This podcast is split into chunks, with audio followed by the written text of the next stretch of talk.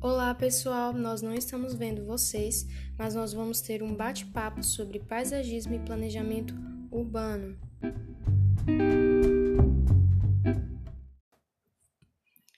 Então, pessoal, eu sou a Tayla e eu vou intermediar essa conversa. Oi, oi, eu sou a Laura, Laura Botega, com dois T e G. A. Opa, e aí pessoal? É o Marcelo. Oi, oi, eu sou a Stephanie, mas da arquitetura, não do CrossFox. A Laura vai iniciar o nosso bate-papo. Bom, e para iniciar, vamos falar um pouco do paisagismo. Vamos relembrar alguns conceitos de paisagismo, que é nada mais que uma arte. O paisagismo envolve arte porque as plantas, pela sua diversidade de cores, formas e texturas, possuem uma grande riqueza plástica. E essa arte consiste em criar um determinado espaço, em uma composição de valores estéticos, é, dando características harmônicas para um local.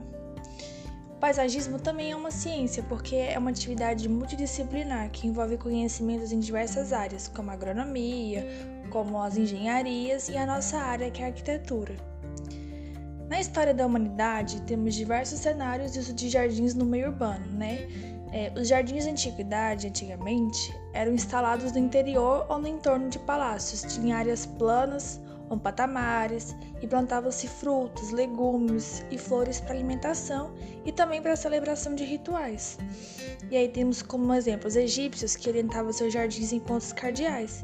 Temos também os jardins mais famosos da antiguidade, que foram os jardins suspensos da Babilônia, que foram construídos pelo rei Nabucodonosor é, temos também os incríveis jardins persas, os gregos e os romanos, chegando ali no Renascimento, onde começa a traduzir essa arte da jardinagem, usando até esculturas para compor todo aquele cenário que fica bem romântico.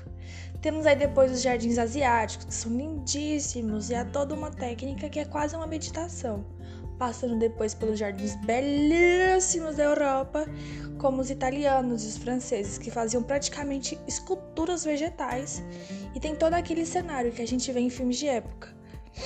É, então, desde esses períodos, o paisagismo está inserido no contexto urbano, mas como uma forma decorativa e harmônica das cidades. Mas depois do século XIX, onde começa a se pensar em, nos impactos ambientais, onde tem toda aquela é, é, a Revolução Industrial, onde começa a levantar cidades e ter um planejamento, surge um movimento que é de unir a natureza e o, e o projeto urbano, pensando no conforto ambiental, na renovação de ar, em questões sanitárias e na qualidade de vida, acima do conceito de apenas usar a paisagem como um elemento harmônico.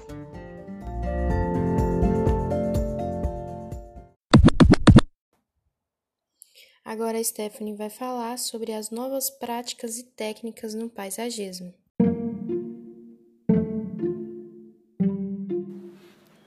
Muitos dos impactos ambientais que temos hoje, que podem ser consequência do crescimento desordenado das cidades, trazem alterações no clima, solo, água, ar e paisagem, cenário que é muito visto principalmente em metrópoles como São Paulo.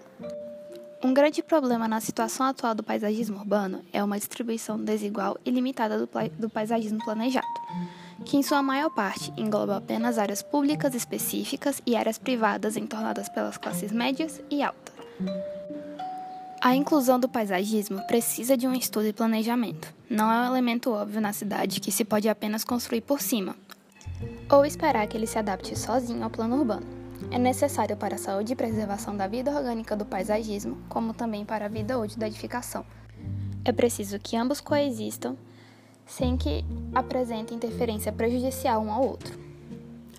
Só a inclusão do paisagismo no plano urbano já colabora com diminuição do calor, elevação da umidade, diminuição de erosões, preservação ambiental, atração de ave e fauna, que são aves predominantes da região, que é o que garante a proliferação e a preservação dessas espécies, drenagem e absorção de água, que também alimenta o lençol freático, filtragem de partículas poluentes no ar, que podem ser chamados também, em alguns casos, de sequestro de carbono.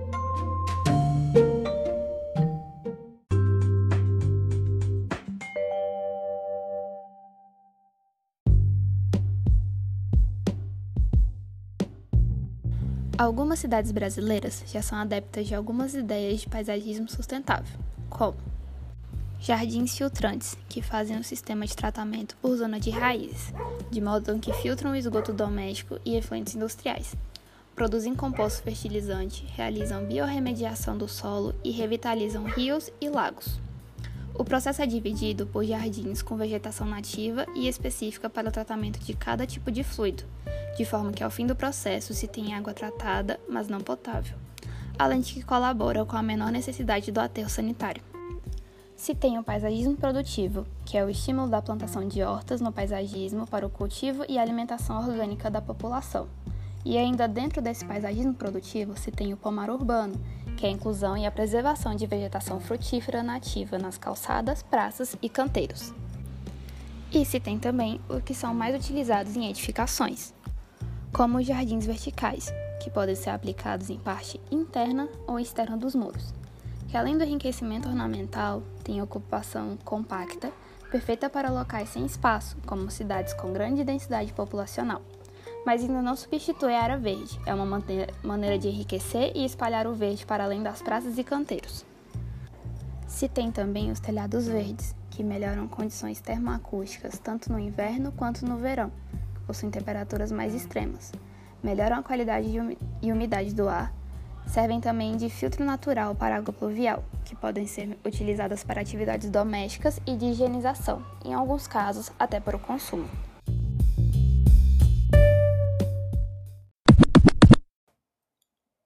Marcelo, agora a bola tá contigo, vai lá.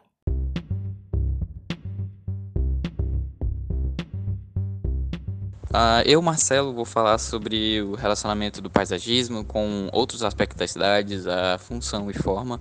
E a gente vê que o paisagismo ele tem que se comunicar muito bem com esses dois aspectos. É, em relação à forma, a gente vê que cada cidade possui o seu traço, mesmo que simples e pouco perceptível em alguns casos, mas esses elementos existem. É, existem elementos que se destacam. Por exemplo, é, Palmas e as rotatórias. É algo bem claro para a gente que mora lá, a gente de Palmas. E cabe ao paisagista entender, observar esses elementos, ponderar como seria interessante no contexto de cada caso, é, em construções públicas, áreas públicas, é, parques, praças, áreas residenciais ou comerciais, utilizar dessas características ou até mesmo não utilizar delas para causar a impressão desejada, é, não utilizar no caso, por exemplo, para ser um caso mais discreto, algo um, para causar uma quebra né, do, do design e causar um destaque também, enfim. É, em relação à função, a gente vê claramente que o paisagismo muda como ligação ao contexto, que foi uh, como eu acabei de dizer, e ele pode se utilizar de diferentes aspectos para causar essa impressão, como uh, em relação à, à, função, né? como uh, plantas com folhagens mais é, com grande porte, né, já com mais folhagem, semelhante a árvores grandes, e plantas mais florais também, é, como orquídeas ou plantas que utilizam de mais cor, causam uma impressão mais alegre, né, mais chamativa em certas áreas. E, mas a, a utilização de plantas não vai só até aí de forma estética, vai muito além disso. É, vai, é, a gente pode usar, por exemplo, plantas que filtram o ar em áreas fechadas, escritórios, que traz uma função além do, do visual, né?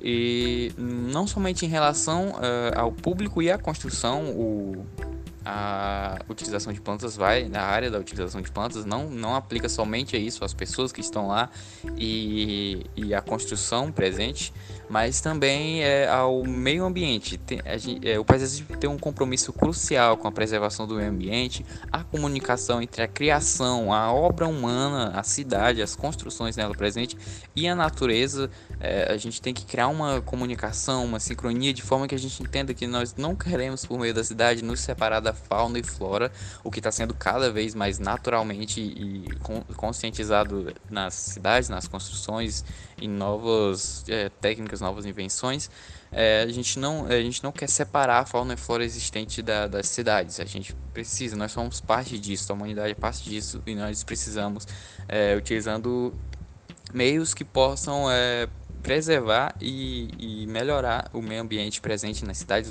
as, os climas, os, os climas e as espécies presentes em cada região.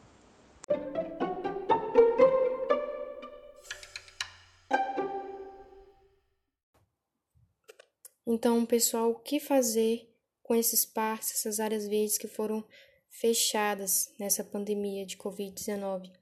Vamos falar um pouco sobre isso apresentando um projeto novo de 2020.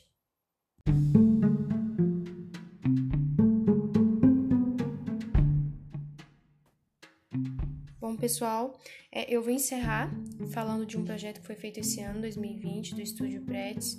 É um projeto de um parque que se chama Parque de la Distance.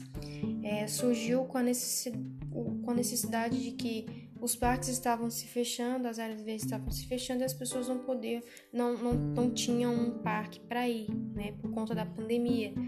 E aí surgiu esse novo conceito ao ar livre, um projeto que resguarda o distanciamento físico entre as pessoas e promove solidão, uma solidão contemplativa, segundo o, os autores do projeto.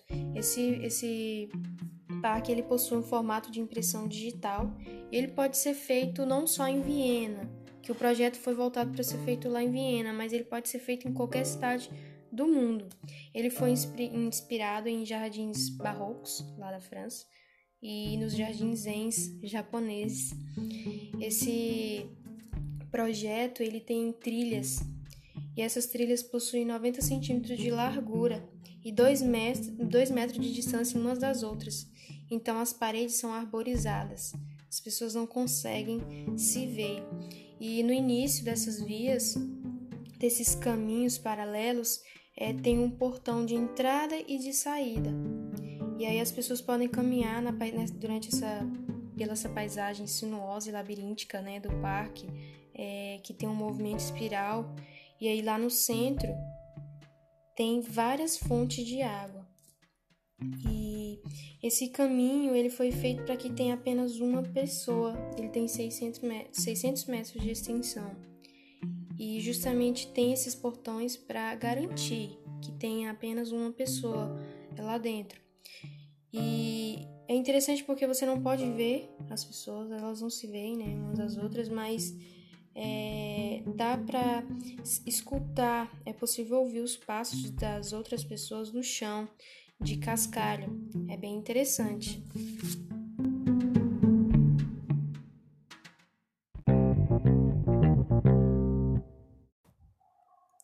É, pessoal, eu já andei por muitos parques, por, por muitas cidades, mas eu nunca tive a oportunidade de ficar sozinha, né, em um parque. Então, eu acho que essa vai ser a maior contribuição desse projeto aí do Estúdio Pretes e que se chama Parque de la Distance. Bom, pessoal, nós só temos a agradecer por vocês terem ficado até aqui conosco. Até mais!